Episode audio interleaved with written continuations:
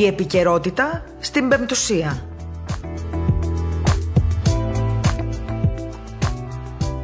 Καλησπέρα σας αγαπητοί ακροατές. Είναι η εκπομπή Επικαιρότητα στο ραδιόφωνο της Πεμπτουσίας. Στο μικρόφωνο η Μαρία Γιαχνάκη, στον ήχο Κώστας Ταλιαδόρος και στην επιμέλεια της εκπομπής η Ελένη Ξανθάκη και για σήμερα ο Βασίλης Χάδος, ο οποίος μας προετοίμασε και τα θέματα που αφορούν κυρίως την εκκλησιαστική επικαιρότητα και θα ακούσετε λίγο αργότερα και τις επιλογές τις σημερινές του Βασίλη Χάδου.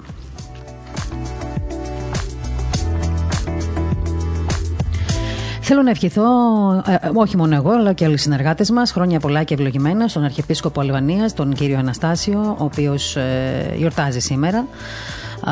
Διότι σήμερα τιμάται από την εκκλησία μας και η μνήμη του οσιομάρτυρα Αναστασίου του Πέρσου. Ο Άγιος Αναστάσιος, έτσι όσοι δεν γνωρίζετε, ήταν Πέρσης στην καταγωγή και έζησε τον έβδομο αιώνα στα χρόνια του βασιλιά των Περσών Χορσόη του Β' και του αυτοκράτορα Βυζαντίου Ηρακλείου. Ήταν παράδειγμα, θα έλεγα, ο Άγιος ο συγκεκριμένος, όπως και των σημερινών τιμωμένων Αγίων, που γνωρίζουν το Ιερό Ευαγγέλιο, βιώνουν την αληθινή πίστη και φτάνουν μέχρι το μαρτύριο. Και είναι γεγονός ότι η Εκκλησία μας γεννά σε κάθε εποχή τέτοιους Αγίους, αυτή είναι η αλήθεια. Ε, θα έλεγα ότι τούτο μαρτυρεί τη δύναμη του Αγίου Πνεύματος και των χαρισμάτων με τα οποία εμπλουτίζονται οι άνθρωποι για να αντιμετωπίζουν τις ποικίλες δοκιμασίες και δυσκολίες ανεξάρτητα από την καταγωγή, τις προηγούμενες πεποιθήσεις, τον πολιτισμό των προγόνων τους. Νομίζω ότι ο Άγιος Αναστάσιος ο Πέρσης και αυτός μαζί με όλους τους άλλους Αγίους είναι, θα έλεγα, ένας δικός μας έτσι, εξοπλισμός στην αντιμετώπιση όλων των καταστάσεων του καθημερινού βίου. Είναι η ώρα που ξεκινάει η εκπομπή και όλοι με θυμούνται την ίδια ώρα και εγώ ξεχνάω ανοιχτό το κινητό μου και τα ακούτε κι εσείς τα χτυπήματα. Δεν πειράζει, έτσι είναι οι δημοσιογραφικές εκπομπές. Λοιπόν, σήμερα θα φιλοξενήσουμε. Και θέλω να σας το πω τώρα από την αρχή για να είστε ενημερωμένοι, πριν πάμε στη γνωστή ανάλυση της επικαιρότητας, λίγο στην αρχή της εκπομπής μας, τον Γέροντα Γερμανό, τον ηγούμενο της Ιεράς Μονής Αγάθωνος.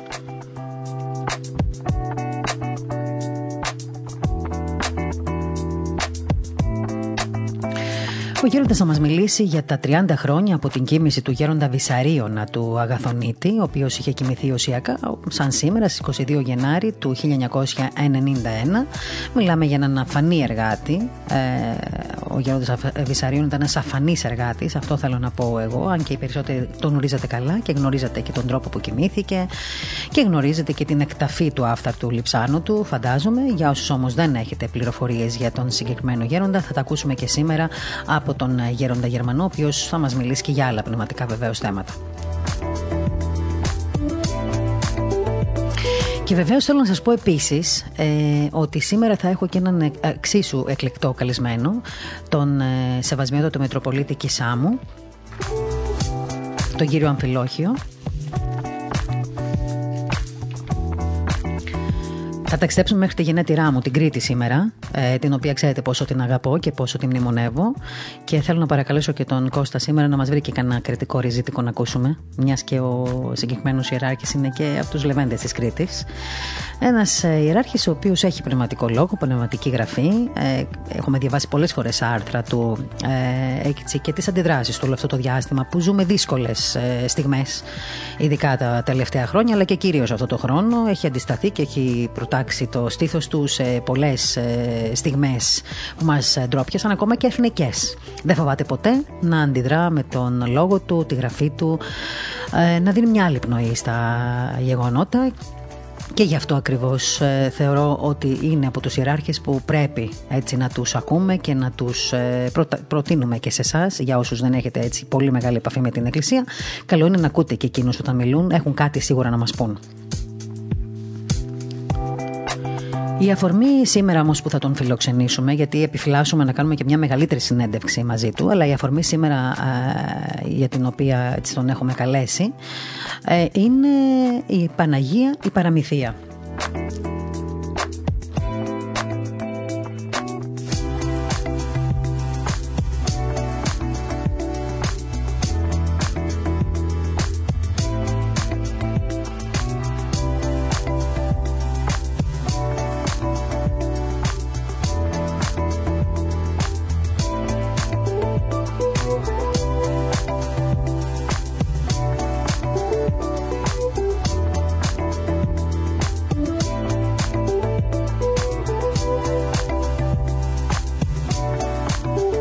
Και γιατί το λέω αυτό? Γιατί την σύναξη της Ιεράς και Θαυματουργού Εικόνας της Παναγίας Παραμυθίας εόρτασε χτες η Ιερά Μονή Ζωοδόχου Πηγής Παρθενόνος, καθώς πιστό αντίγραφο της, ε, της Παναγίας φυλάσσεται στην Ιερά Μονή, ευλογία της Ιεράς Μεγίστης Μονής Βατοπαιδίου, που ευρίσκεται και θαυματουργός εικόνα της. Ο ε, σεβασμιότατος Μητροπολίτης Κισάμου και Σελίνου, ο κ. Αμφιλόχιος, εχθές τέλεσε φεσπέρας νυχτερινή θεία λειτουργία, ε, την δε κυριώνυμο ημέρα, την Ιερά Παράκλησή της. Ε, και νομίζω ότι το είδατε και στο Πρακτορείο Ορθοδοξία, και ωραίο φωτογραφικό υλικό και ωραίες στιγμές. Ε, και ο σεβασμιότατος έτσι έχει μια αγάπη στο πρόσωπο της Παναγίας και αλίμονο, και ειδικά της Παναγίας Παραμυθίας. Ζήσαμε και εμείς στο παρελθόν πολύ ευλογημένες στιγμές κοντά του, όταν η Μητρόπολή του υποδεχόταν πιστό αντίγραφο της Παναγίας Παραμυθίας από την Ιερά Μεγίστη Μονή Βατοπαιδίου, η οποία βρίσκεται αυτή τη στιγμή, η εικόνα της Παναγίας δηλαδή, στην Ιερά Μονή Ζωοδόχου Πηγής Παρθενόνος. Ήταν συγκλονιστικές στιγμές. Θυμάμαι το στρατιωτικό άγημα, έτσι να έχει την, και οι στρατιώτες της Κρήτης, οι φαντάροι εκεί, και όχι μόνο, και από το λιμενικό και από το στρατό, γενικά οξυράς, θαλάσσης κλπ. Να κρατάνε στα χέρια τους την Παναγία και να την συνοδεύουν όλοι μαζί, και ο κόσμος ο απλός, προς την Ζωοδόχο Πηγής, προς, προς την Ιερά Μονή Ζωοδόχου Πηγής Παρθενόνος, όπου εκεί ζήσαμε έτσι πραγματικά συγκλονιστικές στιγμές. Θέλω να σας πω ότι στο πρακτορείο Ορθοδοξία σήμερα, ο πι τελεία τζι άρ, Ορθοδοξία News Agency, μπορείτε να δείτε στιγμές τέτοιες από αυτές που ζήσαμε εκείνη την περίοδο, σε ένα βίντεο αφιέρωμα, όταν η Κίσαμος δηλαδή υποδεχόταν την Παναγία την Παραμυθία. Τη στιγμή δηλαδή που το πιστό αντίγραφο της Παναγίας έφτανε εκεί στην Μητρόπολη και μετά στην Ιερά Μονή, ευλογία της Ιεράς Μεγίστης Μονής Βατοπαιδίου, όπως σας είπα. Με αφορμή λοιπόν την γιορτή της Παναγίας Παραμυθίας, θέλω να το δείτε αυτό το βίντεο και να ζήσετε κι εσείς αυτές τις ευλογημένες στιγμές που ζήσαμε κι εμείς, όταν η εικόνα της Παναγίας έφτανε στην Κρήτη.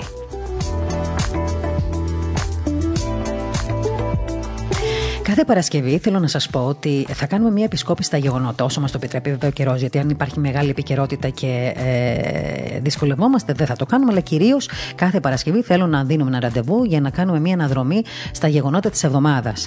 Ε, γεγονότα που μας απασχόλησαν, γεγονότα που μας θορύβησαν, γεγονότα που αφήνουν ανοιχτές πύλες για το μέλλον, ε, τα οποία θα τα συζητούμε με τους συνεργάτες και του πρακτορείου και της πεντουσίας και του ραδιοφώνου και της τηλεόρασης. Δηλαδή, ο κάθε συντάκτης έχει μια αρμοδιότητα. Άλλη είναι για τα εκκλησιαστικά, άλλη είναι για τα διεθνή, άλλη είναι για τα τηλεοπτικά. Με τους συνεργάτες μας λοιπόν πλέον κάθε Παρασκευή θα, εξ, θα, θα κάνουμε μια έτσι, ανασκόπηση των γεγονότων της εβδομάδας που πέρασε. Αυτή είναι η μέχρι τώρα έτσι, πρώτη εικόνα που θέλω να σας δώσω για τη σημερινή ημέρα. Ε, είμαστε λίγο έτσι παρορμητικοί σήμερα, λόγω του ότι υπάρχουν πολλά θέματα που έχουμε να λύσουμε, γι' αυτό με ακούτε και λίγο έτσι απότομη. Δεν είμαι όμως, είμαι πολύ χαρούμενη που θα πάω σήμερα στην Κρήτη. Λοιπόν, τώρα ε, θέλω να κάνουμε μία αναφορά σε δύο-τρεις ειδήσεις που έχω έτσι σημειώσει εγώ. Καταρχήν, να πούμε ότι νέα μέτρα για επιχειρήσεις προανήγγειλε ο κύριος Ταϊκούρας. Φαίνεται να θέλει να στηρίξει πάγιες δαπάνες και να επιδοτήσει ενοίκια. Αυτή την κατάθεση στη Βουλή την ερχόμενη εβδομάδα νέων μέτρων και στήριξης θα κάνει. Και αυτά είναι μέτρα για την πανδημία, να ξέρετε, για να είστε ενημερωμένοι όσοι από εσάς ενδιαφέρεστε. Μία άλλη είδηση που είναι η είδηση της είδησης, ακολουθεί την είδηση ουσιαστικά. Ε, με αφορμή την εξομολόγηση της Σοφίας Μπεκατόρ τις προηγούμενες ημέρες, ένα θέμα που μας σοκάρει, ε, ένα θέμα που δεν το συζητούν αυτοί που έχουν ταμπού, αλλά εμείς δεν έχουμε ταμπού και είναι ένα θέμα που αφορά την κοινωνία μας και κυρίως στις νέες ε, ηλικίες. Γιατί ξέρετε πάρα πολύ καλά ότι ο αθλητισμός, το θέαμα και γενικότερα κρύβουν και μαύρες στιγμές. Η Σοφία Μπεκατόρ, όπως ξέρετε λοιπόν, ε, μετά τη σοκαριστική της εξομολόγηση, ε, πάρα πολλές αθλήτριες άνοιξαν το στόμα τους και μίλησαν για τέτοιες στιγμές που έζησαν και οι ίδιες κατά τη διάρκεια α, της, α, του αθλητισμού, κατά τη διάρκεια εν πάση περιπτώσει προσωπικών στιγμών σε σχέση με ομοσπονδίες, με ιστιοπλοίες κλπ. Είναι κρίμα πάντως, διότι Ε, συνήθως τα παιδιά μας τα σπρώχνουμε προς αυτές τις κατευθύνσεις, δηλαδή και να αθλούνται και να γυμνάζονται και για τον πρωτοαθλητισμό και για την, ε, ε, και για την ε, ε, έτσι, δραστηριότητα που αφορά ε, τις τέχνες. Και όμως δυστυχώς σε αυτούς τους χώρους βρίσκονται, με συγχωρείτε που θα το πω, και οι πιο ανώμαλοι. Έτσι, και δεν φοβάμαι να την πω αυτή τη λέξη. Και το χειρότερο ακόμα δεν είναι ότι υπάρχουν οι πιο ανώμαλοι, το χειρότερο απ' όλα είναι ότι υπάρχουν κάποιοι άλλοι οι οποίοι τους, ε, α, τους καλύπτουν για πολλούς και διαφόρους λόγους. Είτε γιατί είναι φίλοι, γνωστοί, είτε γιατί δεν θέλουν να χαλάσουν την εικόνα μιας ομοσπονδίας, μιας ξέρω εγώ καλλιτεχνικής δραστηριότητας κλπ. Αυτό είναι λάθος. Γι' αυτό λοιπόν, επειδή όλοι έχουμε παιδιά και μπορεί αργότερα να έχουμε και εγγόνια και, και, και, καλό είναι από τώρα αυτό το απόστημα της κοινωνίας να το σπάσουμε με ό,τι αυτό συνεπάγεται. Ε, θέλω να πω και εγώ άλλη μια φορά μπράβο στη Σοφία που άνοιξε το στόμα της, αν και κατηγορήθηκε η κοπέλα, γιατί ξέρετε, όταν λέγονται αλήθειες, αμέσως αρχίζουν και οι παράπλευρες απώλειες. Σε αυτή τη φάση όμως, φαίνεται ότι η, η εξομολόγησή της έφερε και άλλες εξομολογήσεις και διάβαζα σήμερα ότι έσπασε τη σιωπή της και μια εικοσάχρονη αθλήτρια, η οποία ε, έτσι, με μια κατάθεση ψυχής μίλησε για παρόμοια περιστατικά.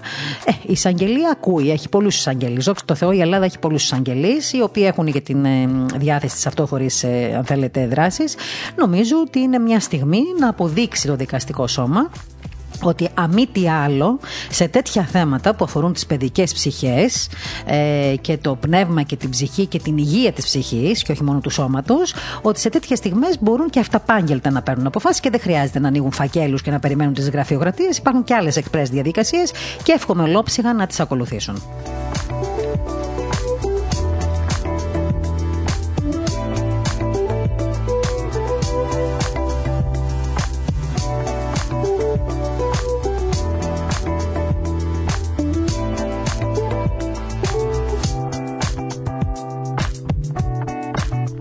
Να σας ενημερώσουμε και ότι υπάρχει μια σύσκεψη του Υπουργείου Υγείας, διότι υπάρχει μια ανησυχία για τις μεταλλάξεις, για το ζήτημα λέει, των μεταλλάξεων ουσιαστικά του κορονοϊού. Συγκάλεσε αυτή την, επί... την σύσκεψη στο Υπουργείο Υγείας, ο Υπουργός Υγείας, ο κ. Βασίλης Κικίλιας.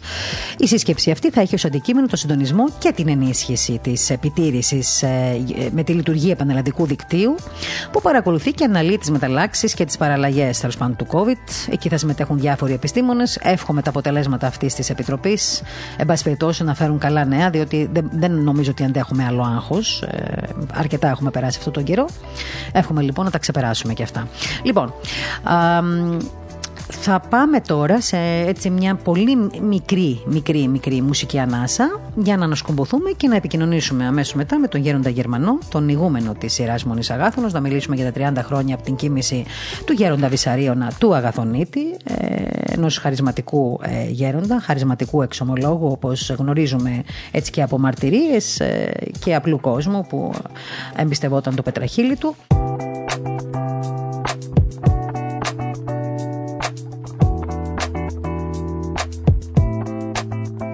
Σήμερα λοιπόν, όπως σας είπα και πριν, θα έχουμε την ευλογία να συνομιλήσουμε με τον ε, Πάτερ Γερμανό ε, για μια αγιασμένη μορφή των ημερών μας, έναν ο οποίος δεν είχε φωνή, αλλά τον άκουσε το Πανελλήνιο και όχι μόνο, μια υγεία ψυχή που θυσίαζε τον εαυτό της τον άνθρωπο, αφιερώνοντας την στο Θεό ε, και θα έλεγα ότι ο Γέροντας Βησσαρίωνας, ε, ο Αγαθονίτης, ο οποίος κοιμήθηκε ουσιακά εικοστή δεύτερη Ιανουαρίου του χίλια εννιακόσια ενενήντα ένα, έχει αφήσει μεγάλη πνευματική παρακαταθήκη. Ε, γέροντα, σας ευχαριστώ πάρα πολύ, την ευχή σας, την ευχή σας και ευχαριστούμε κύριε. Πάρα πολύ που είστε κοντά μας σήμερα. Καλή και ευλογημένη χρονιά να έχουμε καταρχήν. Να είστε καλά, χρόνια πολλά και καλή χρονιά. Ε, Γέροντα μου, πριν φτάσουμε στον Γέροντα Βησσαρίωνα, θα, ναι. θα θέλαμε να μας μιλήσετε για τον τόπο που, που αγόρασε ουσιαστικά την ιστορική Μονή Αγάθωνος, εκεί όπου εσείς σήμερα είστε συνεχιστής αυτής της ακίμητης μοναστικής λειτουργίας που αγίασε.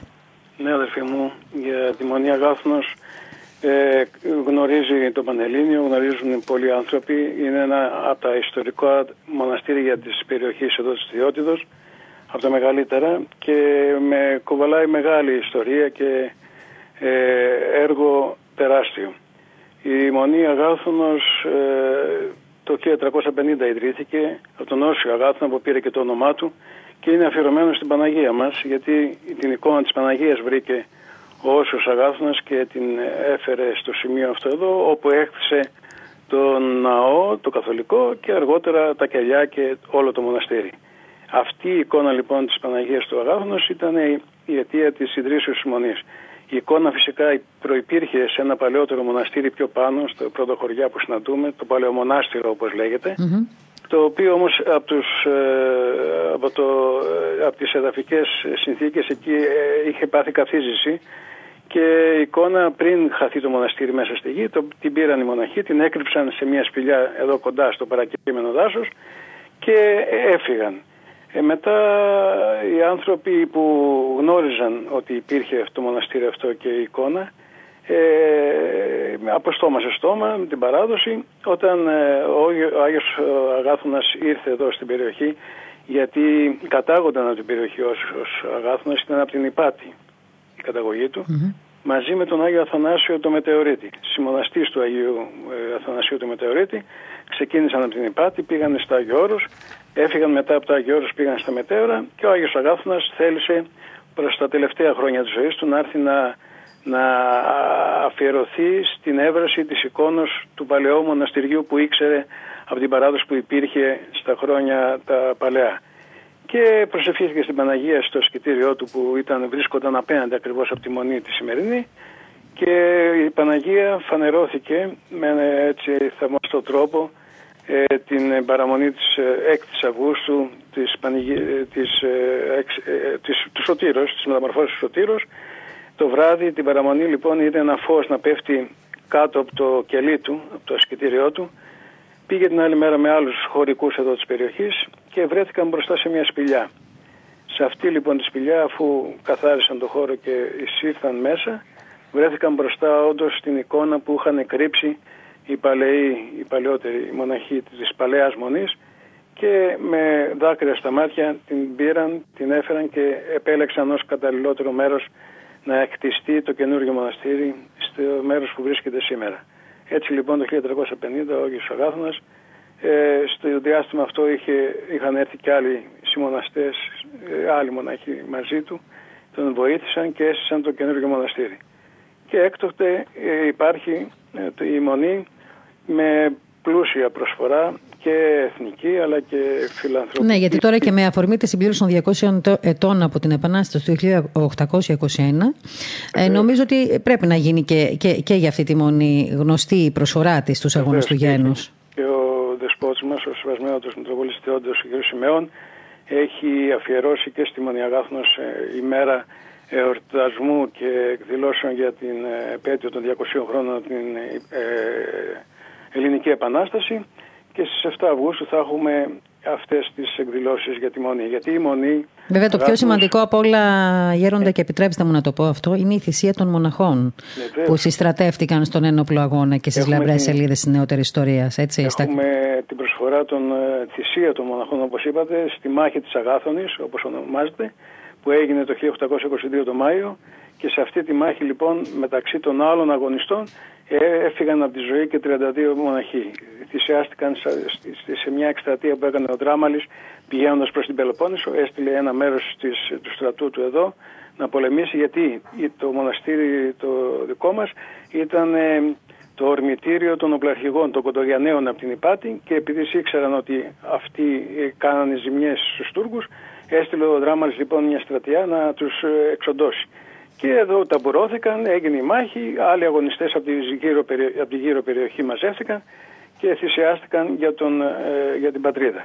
Σε αυτούς λοιπόν ήταν και τριάντα δύο μοναχοί μας. Από τους τριάντα πέντε οι τρεις μόνο σώθηκαν. Πολύ σημαντικό αυτό και για τη συνέχιση του μοναστηριού, αλλά και η θυσία, το αίμα των μαρτύρων αυτών των αγωνιστών, των μοναχών που έφυγαν για την πατρίδα και για την πίστη φυσικά. Και ξεχωριστή ήταν και η παρουσία του Παπαγερμανού, του ο Παπάνι Υπομονό, όπως λέγαμε, στρατιωτικός ιερέας του Ελλάς. Έτσι, από τους σπουδαίους ανθρώπους και της πίστεως και της πατρίδος. Ένας ε, σοφός άνθρωπος με ε, πείρα μεγάλη και ε, εμπειρία, η οποία τον, ε, είχε, την είχε αποκτήσει και στα, από, τη, από τα χρόνια της μοναχικής του ζωής, αλλά κυρίως και από τη συμμετοχή του στην Εθνική Αντίσταση. Όπως γνωρίζουμε, ο πατήρ Γερμανός ήταν κοντά στον Άρη Βελυφιώτη και εκπροσώπησε την, πατρί, την πατρίδα, αλλά εκπροσώπησε την Εκκλησία επάξια ως μοναχός. Εκεί στάθηκε στο ύψος των περιστάσεων, έδειξε την παρουσία του Ράσου και την, την στήριξε ανθρώπους μέσα σε αυτή την δύσκολη κατάσταση που επικρατούσε τα χρόνια της Του, του πολέμου και της κατοχής, και έδωσε σε πολλούς ανθρώπους μεγάλη βοήθεια. Όλα αυτά, η εμπειρία του και η γνώση του και η σοφία του ε, τον κατέστησαν έναν, πώς λέμε, φάρο της περιοχής, ο οποίος ε, εφόντιζε πολλούς ανθρώπους.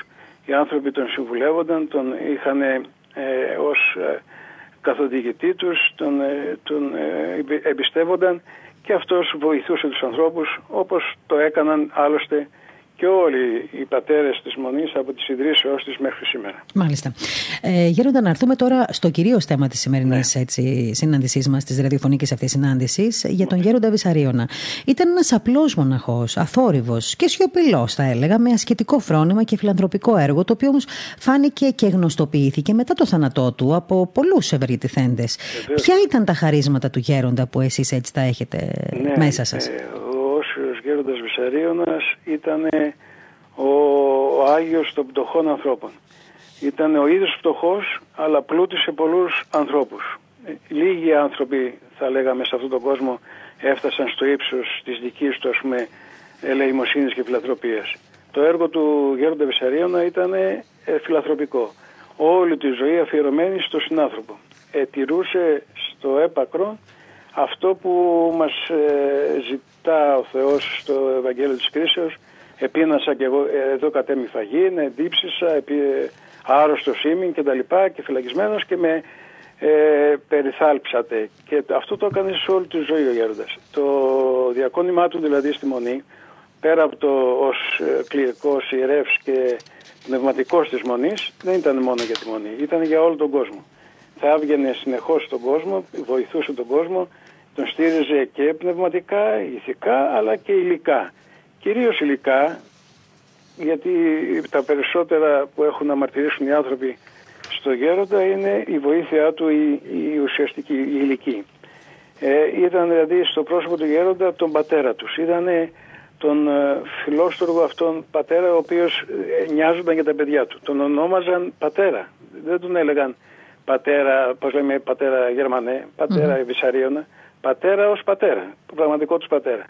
Πολλά παιδιά τα είχε μάλιστα υπό την προστασία του, τα αναλάμβανε ο Γέροντας Βησσαρίωνας, όχι μόνο για να, τα, με, με, να, να τους δώσει, ας πούμε, τα υλικά πράγματα, αλλά και πνευματικά.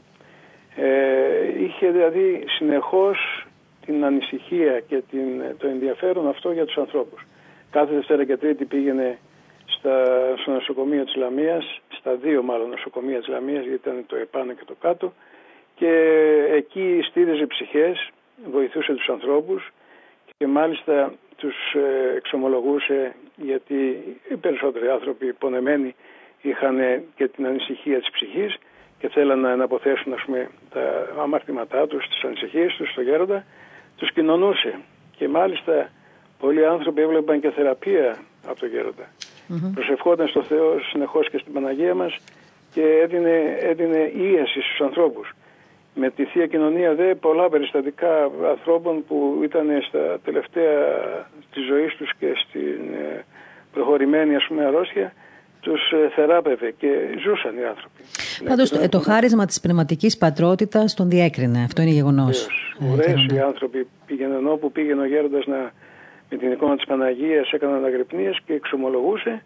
Ε, κάθονταν, ερχόντουσαν, μαζεύονταν άνθρωποι από όλα τα χωριά, από την περιοχή ολόκληρη, ας πούμε, όπως λέμε, την περιφέρεια, για να εξομολογηθούν. Μάλιστα. Και ο, ο Γέροντας καθόταν καρτερικά, τους άκουγε, τους εξομολογούσε και τους έδινε τη χάρη και την ευλογία του Θεού που πάει το μυστήριο. Ναι, και μάλιστα κατά τη διάρκεια της εξομολογήσεως, θα το μνημονεύσουμε αυτό εδώ, πολλοί διαπίστωναν ότι λύνονταν ουσιαστικά η δυσκολία της ομιλίας του και μιλούσε κανονικά. Βεβαίως, ενώ είχε, όπως είπατε, πρόβλημα με τη φωνή του, mm-hmm. και αυτό το πρόβλημα δημιουργήθηκε, ε, πώς λέμε, από αιτία, εξαιτίας της ε, φόβ, φόβου που ένιωσε όταν ε, πήγε να ελευθερώσει κάποια παλικάρια στην κατοχή, σε ένα απόσπασμα γερμανικό που θα τους εκτελούσαν. Φεύγοντας, σώ, σώ, σώθηκαν τα παλικάρια, εννοείται, ναι. είχε σώσει πολλούς ανθρώπους, μάζευε τη μαλφή από διαφόρους ανθρώπους και τα πήγαινε στον επικεφαλής, ας πούμε, τον Γερμανό, τον πλήρωνε και άφηνε ελεύθερα τα παιδιά. Επίστευτε. Και μετά την απελευθέρωση αυ... κάποια μέρα αυτών των παιδιών, Ε, ο Γερμανός εκεί θέλησε να αστιευτεί με τον Γέροντα και φεύγοντας ο Γέροντας του ρίξε κάτι ρηπές στα πόδια, όχι απάνω του, στο χώμα, αλλά ε, τόσο που, που τρόμαξε τόσο πολύ, ας πούμε, ο Γέροντας από αυτή την, ε, το άκουσμα των, ε, από τις σφαίρες και ε, έπαθε σοκ και η φωνή του κόπηκε.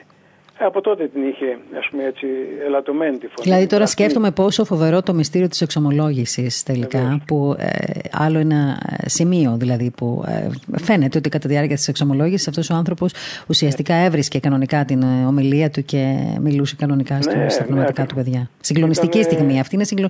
Δηλαδή δεν μπορώ να το... Είναι συγκλονιστικό αυτό απλά. Είναι συγκλονιστικό όντως, γιατί οι άνθρωποι πήγαιναν με επιφύλαξη στην αρχή, δεν ήξεραν. Και παρόλο που είχαν μέσα τους αυτή την έγνοια αν θα τους ακούσει ή αν θα τον καταλάβουν τον γέροντα να τους πει, στον καθένα που μιλούσε ήταν και ε, ε, ακούγονταν η φωνή του, αλλά έδινε και την κατάλληλη, ας πούμε, οδηγία και συμβουλή η οποία τους ε, αγαλίαζε την ψυχή. Μάλιστα. Και φεύγαν όλοι ικανοποιημένοι με έναν θαυμαστό τρόπο. Ναι. Και να πούμε βεβαίως ότι εξομολογούσε και πολλούς κληρικούς και το Μητροπολίτη Φθιώτιδο, τον κύριο Δαμασκηνό, ο οποίος ε, στην εξόδιο ε, ε, ε, ακολουθία τότε είχε αναφωνήσει ότι σήμερα κυδεύουμε έναν Άγιο. Έναν Άγιο, mm-hmm. ακριβώς. Ο, και ο μακαριστός σεβασμένος Δαμασκηνός και όλοι όσοι γνώρισαν τον γέροντα Βησσαρίωνα αναφωνούσαν πάντοτε και εν ζωή και μετά το θάνατό του τον ονόμαζαν Άγιο. Ο δε θυμάμαι μακαριστός γέροντάς μας ο Γερμανός στο μοναχολόγιο της Μονής έγραφε εκείνη τη μέρα ότι τα, όλα τα, το, το, το συμβάν πώς έγινε, ας πούμε, είκοσι δύο του μηνός Ιανουαρίου, ημέρα Τρίτη, ώρα τέσσερις και τριάντα, απογευματινή, ο πατήρ Βησσαρίων αφήκε την τελευταία πνοή. Παραδούς λέει την ψυχή αυτού εις χέρες Θεού, το οποίο, τον οποίον, το Θεό δηλαδή, επί ήμιση και πλέον αιώνα, υπηρέτησε πιστά ως ιερεύς και πνευματικός πατήρ. Οδηγήσας πολλάς ψυχάς εις τον παράδεισον. Και μεταξύ άλλων στο τέλος γράφει, αφήκεν φήμην Αγίου. Αυτό το γράφει ο πατήρ Γερμανός που ε, έχει, μετράει, έχει, έχει βάρος η, η, πώς λέμε, η τοποθέτησή του και η γνώμη του, και από έναν τέτοιον σοφό άνθρωπο και έμπειρο, ο οποίος μπορεί μέσα στην, στα χρόνια αυτά που συμμόνασε με τον γέροντα να είχαν και διαφωνίες τυχόν κτλ. Σημασία έχει ότι στο τέλος της ζωής του έγραψε για να μείνει στους αιώνες αφήκεν φήμην Αγίου, που είναι πολύ σημαντικό. Μάλιστα, και όντως. Πέρα από τον πατέρα Γερμανό όλοι, όλοι οι πατέρες Μονής είχαν αυτή την αίσθηση και όλοι οι άνθρωποι φυσικά, γιατί ο γέροντας ο Βησσαρίωνας είχε σεμνότητα βίου, είχε ήθος, είχε αυτό που, που δεν το συναντούμε εύκολα σε ανθρώπους, που μπορούσε να τραβήξει την ψυχή του ανθρώπου, να, την, ε, να βγάλει από μέσα ό,τι τη βασάνιζε, ας πούμε, και τα λοιπά, και να τον, τον καταστήσει τον άνθρωπο ε, καθαρόν. Να, να του δώσει το, πώς λέμε, το έναυσμα να προχωρήσει στη ζωή του. Αυτό λοιπόν τον έκανε ξεχωριστό, γι' αυτό και οι άνθρωποι είχαν να πούν πάντοτε, όσοι το γνώρισαν φυσικά, ε, ότι αυτός ο άνθρωπος είναι, είναι ένας Άγιος. Γέροντα, θέλω να σας κάνω ακόμα μια ερώτηση. Ναι. Ε, επειδή ήσασταν παρόν στην έκταφη, Ε, θα ήθελα να μας πείτε πώς νιώσατε ε, με, με την έβρεση του άφθαρτου σκηνώματος του γέροντα. Έχουμε βέβαια όλοι μας ε, την ευλογία, ε, έχουμε προσκυνήσει Άγια λείψαν, όπως του Άγιο Σπυρίδωνα, του Αγίου Άννου του Ρώσου, ε, αλλά πώς είναι να ανακαλύπτεις και να αποκαλύπτεις ε, αυτό είναι, μας είναι κάτι άγνωστο. Θα ήθελα έτσι να, μας, να μιλήσετε στους ακροατές μας για αυτή την εμπειρία σας και, ε, για, το τι, και για το τι επακολούθησε. Εμείς ξεκινήσαμε, ήταν, ήταν με τον γέροντα Δαμασκηνό, τον ηγούμενο τον Μακαριστό που έφυγε από τη ζωή πριν από τρία χρόνια και μας είχε, ας πούμε, ήταν η αιτία θα λέγαμε που βρισκόμαστε εδώ στη Μονή και τον συνεχίζουμε τη ζωή του μοναστηριού και τον διατεχθήκαμε, ας πούμε, στην Οικουμενία, ο οποίος πίστευε ακράδαντα ότι ο, ο Άγιος Βησσαρίων θα τον φανερώσει, τον Άγιο Βησσαρίων θα τον φανερώσει ο Θεός με ξεχωριστό τρόπο. Και το έλεγε ευθαρσός, με παρησία, παντού, και στον Μητροπολίτη το είχε πει τον μακαριστό τον Νικόλαο, ότι επειδή σκεφτόμαστε να κάνουμε την εκταφή, όχι για, επειδή έπρεπε να κάνουμε εκταφή ίσον και καλά, αλλά οι, οι ανάγκες παρουσιάστηκαν τέτοιες που λόγω της κατολίσσησης του μοναστηριού από την ανατολική πλευρά έπρεπε να γίνει η... η πασαλόμπηξη, ας πούμε, για να στηριχθεί το μοναστήρι, εκεί ακριβώς βρίσκονταν ο τάφος του γέροντα Βησσαρίωνα. Και αναγκαστική ήταν και η εκταφή του. Δεν θα κάναμε αλλιώς εκταφή. Mm. Ήταν φαίνεται και όπως φάνηκε μετά στο σχέδιο του Θεού να φανερωθεί ο Άγιος. Και έλεγε πάντοτε ο γέροντας ο Δαμασκηνός ότι ο γέροντας Βησσαρίων θα, θα τον παρουσιάσει ο Θεός με ξεχωριστό τρόπο. Και πίστευε ότι θα το βρούμε και άφθαρτο, ολόσωμο. Το έλεγε αυτός στον Μητροπολίτη και ο Μητροπολίτης απλά τον άκουγε γιατί ε, κάτι, κάτι είχε καταλάβει. Σου λέει δεν, δεν μπορούσε να το αμφισβητήσει αυτό. Ε, όπως ε, αποφασίσαν λοιπόν να κάνουμε την εκταφή στις τρεις Μαρτίου του δύο χιλιάδες έξι, πήγαμε το πρωί μετά την ακολουθία, ξεκινήσαμε, μας είπε πορευόμαστε ε, για την εκταφή ως σε έναν Άγιο. Έτσι, έτσι ξεκινήσαμε. Πήγαμε λοιπόν, ξεκινήσαμε, αφαιρούσαμε τα τούβλα από το κτιστό τάφο που υπήρχε, κάτω στο, στα βαπτιστήρια που είχαμε. Εκεί είχε ταφεί και πάλι εκεί ετάφη για να μην, για να, είναι, πώς λέμε, για να γίνει τελικά η εκταφή. Γιατί αν τον είχαμε θάψει στο κημητήριο, λόγω του χιονιού και του πάγου που υπήρχε τότε που, με την κοίμησή του, δεν μπορούσαμε να πάμε εκεί αναγκαστικά, κάναμε την, την ταφή του μέσα σε κτιστό τάφο κάτω στα βαπτιστήρια. Και εκεί λοιπόν ξεκινήσαμε να βγάζουμε, να φέρουμε τα τούβλα και αφού αφαιρέσαμε μερικά, είδαμε μέσα το φέρετρο το όπως το είχαμε βάλει στην ταφή, μετά από δεκαπέντε χρόνια που έγινε η εκταφή, να τον βλέπουμε άφθαρτο μέσα, το, το φέρετρο μέσα στον τάφο. Ε, είπαμε θα, κάποια, κάποιες συνθήκες δεν δε θα, δε θα αλλοιώθηκε. Προχωρήσαμε λοιπόν, βγάλαμε τον... Περιττό να σας πω ότι η ευωδία κατά την εκταφή ήταν πρωτόγνωρη. Δεν δε, δε, δε ξανανιώσαμε τέτοια ευωδία, ας πούμε, και δεν ήμασταν μόνοι μας. Ήταν και άλλοι λαϊκοί που είχαν έρθει για, για την εκταφή και τυχαία που βρέθηκαν στη Μονή. Βγάζοντας λοιπόν το φέρετρο έξω και το καπάκι σκεπασμένο από πάνω το σώμα του γέροντα, αφαιρούμε το καπάκι, ήταν το, το σάβανο του γέροντα. Και αυτό άφθορο.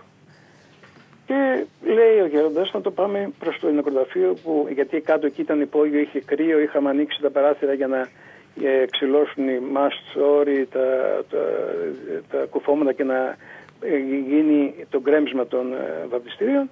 Πήγαμε, το πήραμε λοιπόν όπως το σηκώσαμε το φέρετρο, όπως το είχαμε πάει για ταφή, το πήραμε και το πήγαμε στο νεκροταφείο της Μονής, στους Αγίους Πάντες, έξω από τον ναό, να, το, να ανοίξουμε, να δούμε, να μαζέψουμε, να περισυλλέξουμε τα, τα λείψανα του γέροντα, τα, τα οστά.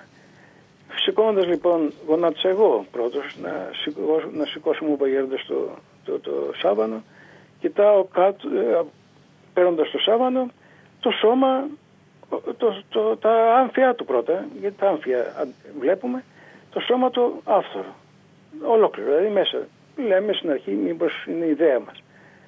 Μόλις βγάζουμε και τον αέρα, γιατί ήταν σκεπασμένο το πρόσωπο του γέροντα με τον αέρα που βάζουμε στους κληρικούς.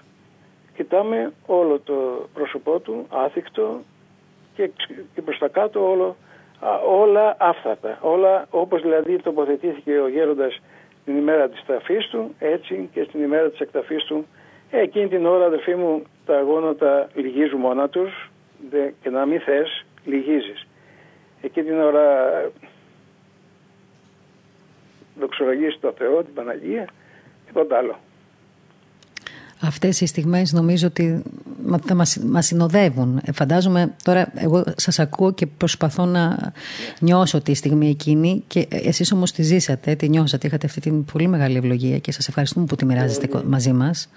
Για εμάς ήταν εμπειρία μεγάλη αυτή και ευλογία από το Θεό, γιατί δεν το είχαμε ξαναζήσει. Αμέσως ο γέροντας Δαμασκηνός κάλεσε τον επίσκοπο, ήρθε τροχάδινε πάνω. Να, να, να δει, να θαυμάσει, να, να, να, αντιμετ, να αντιμετωπίσουμε όλο αυτό το φαινόμενο, γιατί για μας φαινόμενο ήταν. Δεν το είχαμε ξαναζήσει, mm. δεν είχαμε, είχαμε ακούσει για σκηνώματα άφθορα, αλλά άλλο να το ζεις, άλλο να, να, να, να διαβάζεις και να βλέπεις από αλλού. Οπότε ήρθε και εκείνος και είδε, ας πούμε, όλο αυτό το θαυμαστό γεγονός, διάβασε τις ευχές που διαβάζει ο Μητροπολίτης μας, ο Δεσπότης, και μετά μεταφέρθηκε μέσα στο σκευοφυλάκιο της Μονής, όπου είναι και τα υπόλοιπα λείψανα των Αγίων μας, και είναι και ευλογία μεγάλη για τη Μονή που έχει αρκετά ιερά λείψανα Αγίων. Μετά δηλαδή το Άγιον Όρος, η Μονή Αγάθωνος καυχάται ότι έχει τα περισσότερα Άγια λείψανα από τα μοναστήρια του κόσμου εννοώ. Ναι. Γέροντα... Και μετά mm. έγινε ό,τι έγινε και ακούσατε και μάθατε, ας πούμε, γύρω από, τον, από την ε, αυθαρσία του γέροντα. Μάλιστα. Ε, Γέροντα, θέλω να σας ευχαριστήσω πάρα πολύ που μοιραστήκατε κοντά, μαζί μας αυτές τις ευλογημένες στιγμές. Ε, σας παρακαλούμε να έτσι, είστε κοντά στον ε, Γέροντα Βησσαρίων, σε αυτόν τον Άγιο άνθρωπο, να τον παρακαλείτε και για μας, να πρεσβεύει έτσι, και να μας στηρίζει. Σας όλοι, παρακαλούμε όλοι πολύ. Να έχουμε την ευχή του Γέροντα, την ευχή της Παναγίας μας και να πρεσβεύει για μας τον Πανηκτήρμονο Θεό, για να μας ενισχύει στην πίστη, για να μην χάσουμε την πίστη μας.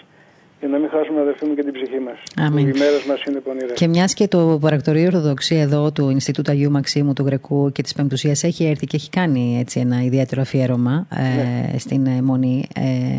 Όμως, εγώ προσωπικά ειλικρινά δεν έχω έρθει να προσκυνήσω. Όμως, εύχομαι σύντομα να έχω και εγώ αυτή την ευλογία να έρθω. Να είστε καλά, σας ευχαριστούμε πάρα πολύ. Την ευχή σας. Καλή και ευλογημένη χρονιά. Να ευχηθείτε και για μας. Ευχαριστώ, να είστε καλά. Ήταν λοιπόν ο Γέροντας Γερμανός από την Ιερά Μονή Αγάθωνος. Ακούσατε τα όσα είπα, δεν χρειάζεται να τα επαναλάβω. Και ξέρετε, συγκινούμε πάρα πολύ όταν έτσι άνθρωποι οι οποίοι είναι ε, τόσο κοντά σε όλα αυτά τα θαυμαστά δώρα της Παναγίας μας, ε, γιατί ζουν στα μοναστήρια, ζουν κοντά στις, ε, έτσι, σε ευλογημένους τόπους.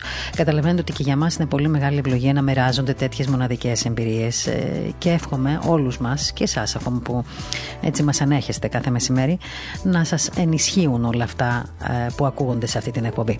Λοιπόν, ε, θα πάρουμε μία μικρή ανάσα και αμέσως μετά θα έχουμε κοντά μας τον σεβασμιότατο Μητροπολίτη Κισάμου και Σελίνου, τον κύριο Αμφιλόχιο, με αφορμή την εορτή της Παναγίας της Παραμυθίας στην Ιερά Μονή Ζωοδόχου Πηγής Παρθενόνος εχθές, που ανήκει στη Μητροπολή του. Ε, διότι νομίζω ότι είναι ένας από τους ιεράρχες που μη τι άλλο μπορεί να μιλήσει έτσι, και να κουμπίσει τις, ε, την ψυχή μας για την Παναγία μας, και θέλω να πω ότι πάντα τον ακούω να λέει ότι το πρόσωπο της Παναγίας μας πάντα έρχεται να μας θυμίσει ότι δεν είμαι θα μόνη. Σε πολύ λίγο λοιπόν κοντά μας ο σεβασμιότατος Μητροπολίτης Κισάμου και Σελίνου, ο κ. Αμφιλόχιος.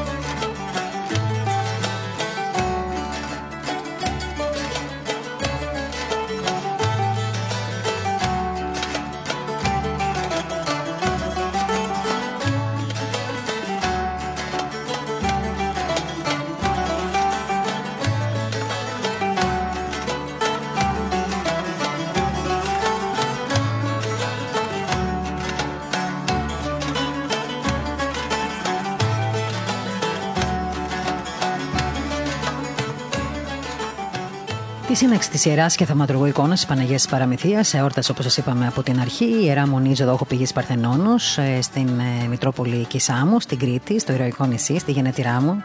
Ξέρετε, σας έχω πει πόσο αγαπώ την Κρήτη και το λέω και το ξαναλέω. Ελπίζω να με βαρεθείτε. Ε, σύντομα τώρα όμως έχουμε ήδη, ε, έχουμε ήδη στη γραμμή μας τον σεβασμιότατο Μητροπολίτη Κισάμου και Σελίνου, τον κύριο Αμφιλόχιο. Σεβασμιότατε, ευλογείτε, να είστε καλά. Σας ευχαριστούμε πολύ που είστε κοντά μας. Καλή και ευλογημένη χρονιά να έχουμε. Να είστε καλά κι εσείς και όλοι οι αποδέκτες του μηνύματός μας και αυτής της επικοινωνίας. Να έχετε υγεία και δύναμη και πλούσιο το φωτισμό του Θεού και τη χάρη της Παναγίας μας σε αυτές τις ε, δύσκολες ε, ημέρες και τους καιρούς που καλούμεθα να υπερβούμε όλοι μας. Αμήν, σεβασμιότατε. Ε, πάντα θυμάμαι βέβαια τα λόγια σας, αλλά έτσι έχω στο μυαλό μου πάντα ε, κρατήσει αυτό που ε, λέτε για, την, για το πρόσωπο της Παναγίας μας, ότι το πρόσωπο της Παναγίας έρχεται να μας θυμίσει ότι δεν είμαι θα μόνη. Και αυτό δεν σας κρύβω ότι εμένα προσωπικά με αναπαύει πάρα πολύ. Αυτό είναι η εμπειρία της Εκκλησίας, το βίωμα των δύο και πλέον χιλιάδων χρόνων. Είναι η μαρτυρία των ανθρώπων του Θεού και των Αγίων μας, αλλά και των απλών και ταπεινών ψυχών. Νομίζω ότι η Παναγία μας είναι εκείνη που γεμάτη η αγάπη μας υποδέχεται όλους μέσα στον χώρο της Εκκλησίας. Όλοι γνωρίζουμε ότι δεν υπάρχει χριστιανικός ναός χωρίς να υπάρχει σε θέση δεσπόζουσα το εικόνισμα της Παναγίας μας, της Δέσποινας Θεοτόκου, καθώς εκείνη νομίζω μας εισαγάγει ουσιαστικά στο μυστήριο της σωτηρίας μας και νομίζω ότι δεν νοείται για έναν χριστιανό, αν θέλετε, να προσεύχεται, δεν νοείται να σκέφτεται την Εκκλησία χωρίς να αναφέρεται στο πρόσωπο της Παναγίας, που η χάρις του Θεού και η δική της τελεία συνεργία στο θέλημά του, νομίζω έχει καταστήσει την Παναγία Μητέρα του Θεού και Μητέρα της Εκκλησίας, και για τούτο το λόγο κάθε χριστιανός έχει, πιστεύω, μέσα στην καρδιά του την εικόνα της. Νομίζω εκεί μέσα στο βαθύτερο είναι της ψυχής μας, ο καθένας μας, ο απλός και ο ανώνυμος αλλά επώνυμος για την αγάπη του Θεού, που ίσως μπορούμε να διαφεύγουμε έτσι από το δίχτυ της ιστορίας, αλλά σίγουρα όχι από το βλέμμα του Θεού. Νομίζω εκεί, σε αυτό το βάθος, νομίζω όλοι μας κρατούμε πάντοτε, έτσι, αν πούμε, αναμένο ένα καντήλι mm-hmm. στην Παναγία, και νομίζω ότι όσο πυκνώνει τον νέφος της αγωνίας μας, έτσι όσο θεριεύουν τα βάσανά μας, σε εκείνη στην αγκαλιά όλοι μας σπέβδουμε για να κρυφτούμε, αν θέλετε, για να αφήσουμε τα δάκρυά μας. Έτσι, σε εκείνη τη μυστηριακή μητέρα μας, νομίζω, όλοι μας καταφεύγουμε και όλοι περιμένουμε και νιώθουμε αυτό το χέρι της και την αγάπη της να μας σκουπίζει τα δάκρυα, να μας έτσι δίνει ψυχή, να γαληνέει την τρικυμισμένη ψυχή μας. Συνεπώς, δόξα τω Θεώ που μας χαρίζει τη γλυκιά και Παναγία μορφή της σε κάθε ώρα και σε κάθε στιγμή της ζωής μας. Και εγώ ξέρω βεβαίως, και βλέπουμε πάντα, ότι όταν ο κόσμος πλησιάζει όλες τις εικόνες βέβαια των Αγίων, αλλά κυρίως την εικόνα της Παναγίας, οποιαδήποτε εικόνα της Παναγίας, πάντα βλέπουμε ότι τα πρόσωπα των ανθρώπων αλλοιώνονται τη στιγμή που πλησιάζουν να προσκυνήσουν την εικόνα της Παναγίας. Και νομίζω ότι εσείς περισσότερο από τον καθένα σίγουρα το έτσι έχετε παρατηρήσει αυτό, σεβασμιότατε. Όλοι μας, νομίζω, έχουμε βιώματα και εμπειρίες και μαρτυρίες, είτε προσωπικές αλλά και είτε άλλων αδελφών μας, χριστιανών δηλαδή. Ε, ιδιαίτερα ο λαός μας, ε, και δεν είναι τυχαίο το γεγονός, τις χι, χιλιάδες οι ανωματοδοσίες που έχει δώσει ο λαός μας στην Παναγία μας, ε, που νομίζω ότι ακριβώς μαρτυρούν αλλά και ε, αποκαλύπτουν και φανερώνουν αυτή τη σχέση που έχει ο, ο κάθε χριστιανός και ο κάθε Ορθόδοξος, εμπροκειμένο ο, ο Έλληνας, ο ελληνικός λαός, με την υπέρμαχο στρατηγό. Δεν είναι τυχαίο το γεγονός ότι η Παναγία, και εορτάζοντας και τα, τα διακόσια χρόνια από την εθνική παλιγενεσία, υπήρξε το πρόσωπο εκείνο το ιερό που εμψύχωσε τους ε, ε, προτεργάτες της ελληνικής επαναστάσεως. Είναι εκείνη η οποία πάντοτε φύλατε και διαφυλάτει το γένος των Ρωμιών, τη Ρωμιοσύνη, την Ορθοδοξία στο σύνολό της. Συνεπώς, νομίζω ότι ο καθένας μας έχει εμπειρία και βίωμα από αυτή τη μυστηριακή και τη μυστική σχέση με την γλυκιά και Παναγία μορφή της. Και να πούμε ότι και η εικόνα, μιας και η αφορμή της σημερινής τουλάχιστον επαφής μας είναι η θαυματουργός έτσι, εικόνα της Παναγίας Παραμυθίας, που βρίσκεται στην Ιερά Μονή ε, Ζωοδόχου Πηγής ε, Παρθενόνος, εκεί δηλαδή που την υποδεχθήκατε πριν από ε, νομίζω δύο-τρία χρόνια, αν θυμάμαι καλά. Ε, ε, είναι, ένα, ε, είναι ένα σημείο αναφοράς και για την, ε, για την Μητρόπολη σας, για τους ανθρώπους που έτσι βρίσκονται εκεί. Ε, και θα ήθελα έτσι λίγο να μας μιλήσετε και για την την Παναγία την Παραμυθία που βρίσκεται στο μοναστήρι αυτό, το πολύ σημαντικό μοναστήρι για τη Μητρόπολή σας. Ναι, μας, η Μητρόπολης μας, όπως και άλλοι, άλλες φυσικά εκκλησιαστικές περιφέρειες, αλλά εν προκειμένου ε, η δική μας εκκλησιαστική περιφέρεια, δηλαδή η Μητρόπολης Κισάμου και Σελίνου, που για τους ακροατές να πούμε ότι βρίσκεται στο δυτικό άκρο της Κρήτης, στην δυτική δηλαδή ε, ακρόρια της Μεγαλονήσου, στο νομό Χανίων, και περιλαμβάνει δύο επαρχίες, την Κίσαμο και το Σέλινο. Έχουμε τη μεγάλη ευλογία λοιπόν να είναι ε, θεοτοκοσκέπαστος και θεοτοκοφρούρητος η εκκλησιαστική μας περιφέρεια, γιατί ε, τα δύο μεγάλα μοναστήρια της ε, περιοχής μας, το πρώτο το Πατριαρχικό και Σταυροπηγιακό Μοναστήρι της Παναγίας της Γωνιάς, και επίσης το, το έτερο ανδρό της Παναγίας της Χρυσοσκαλίτισσας, αλλά και αυτό της Παναγίας της Ζωοδόχου Πηγής που φιλοξενείται η εικόνα της Παραμυθίας, και τα τρία μοναστήρια μας είναι αφιερωμένα στην Παναγία, τα δύο στην Κίμηση και το έτερο στη Ζωοδόχου Πηγή. Έτσι λοιπόν νιώθουμε την ευλογία και τη χάρη της να μας αγκαλιάζει όλους μας, να μας αναπαύει, να μας θεραπεύει, να καλύνει τη ζωή μας, έτσι να στηρίζει την αγωνία μας και τους πόνους μας, να σπογγίζει τα δάκρυά μας, πολλό δε μάλλον πριν προδιετίας που Ε, είχαμε τη μεγάλη ευλογία να ε, υποδεχθούμε και να παραμείνει ως ε, στήριγμα και απαντοχή μας αντίγραφο της θαυματουργού εικόνας της Παναγίας της Παραμυθίας στο γυναικείο μας μοναστήρι, στη Μονή της Ζωοδόχου Πηγής, εδώ στην, ε, στο λόφο του, της Κισάμου, στην έδρα της Μητροπόλεως μας δηλαδή, ως ευλογία από την Μεγίστη Μονή του Βατοπαιδίου, και εκφράζομαι και δια της ευκαιρίας αυτής την ευχαριστία μας και την ευγνωμοσύνη μας στον γέροντα και καθηγούμενο της Μονής, τον Εφραίμ, και την σεπτή συνοδεία του.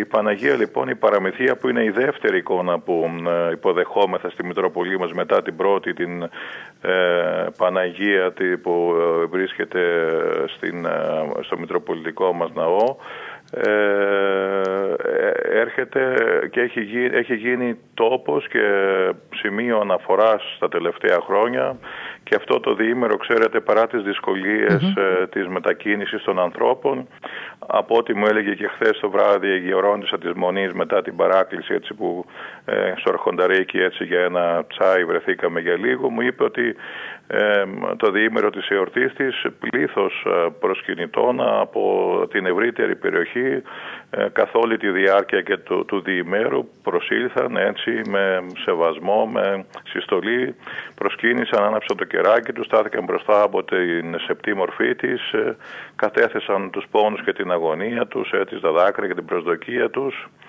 Και δόξα τω Θεώ που μας χαρίζει η αγάπη του την ε, μητέρα και τη δική του, αλλά και τη δική μας, τη μάνα του κόσμου. Νομίζω σε αυτή την εποχή μας, ξέρετε, όπου φαίνεται τα πάντα να καταραίουν και να, έτσι, γύρω μας να μας εγκαταλείπουν και να μας απογοητεύουν, έτσι, και να μας δυσκολεύουν, νομίζω ότι η πίστη και τα ιερά πρόσωπα της πίστεώς μας με προεξάρχον της Παναγίας Μητέρας μας είναι, νομίζω, η μόνη ελπίδα και η μόνη περιγοριά, αλλά και η μόνη διέξοδος στα πολλά διέξοδά μας, και είναι για μας τους χριστιανούς ε, όχι απλώς, έτσι, στήριγμα και αποκούμπι, αλλά είναι η βεβαιότητα ότι ο Θεός είναι και παραμένει μαζί μας, και όσο ο Θεός είναι μαζί μας, τόσο νομίζω Ε, νιώθουμε ότι η υπέρβαση των δυσκολιών δεν είναι υπόθεση δικής μας,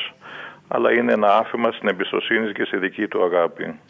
Και αυτό νομίζω ότι το βλέπουμε και στο, στον κόσμο και στην, στην ανταπόκριση του κόσμου, γιατί δεν θα ξεχάσω και εγώ, είχα και την ευλογία να είμαι όταν έφτασε η εικόνα της Παναγίας εκεί στην Μητρόπολή σας, πόσο κόσμος πραγματικά, έτσι, μπήκε σε αυτή την πομπή μέχρι να φτάσει η εικόνα της Παναγίας στο μοναστήρι της Ζωοδόχου Πηγής Παρθενόνος.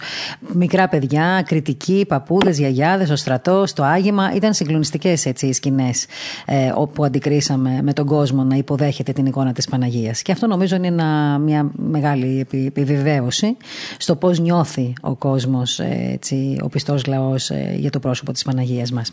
Τώρα, σεβασμιότατε, θέλω λίγο να σας ρωτήσω. Εγώ γνωρίζω πόσο, έτσι, ευαίσθητος είστε στα θέματα τα εθνικά και όχι μόνο.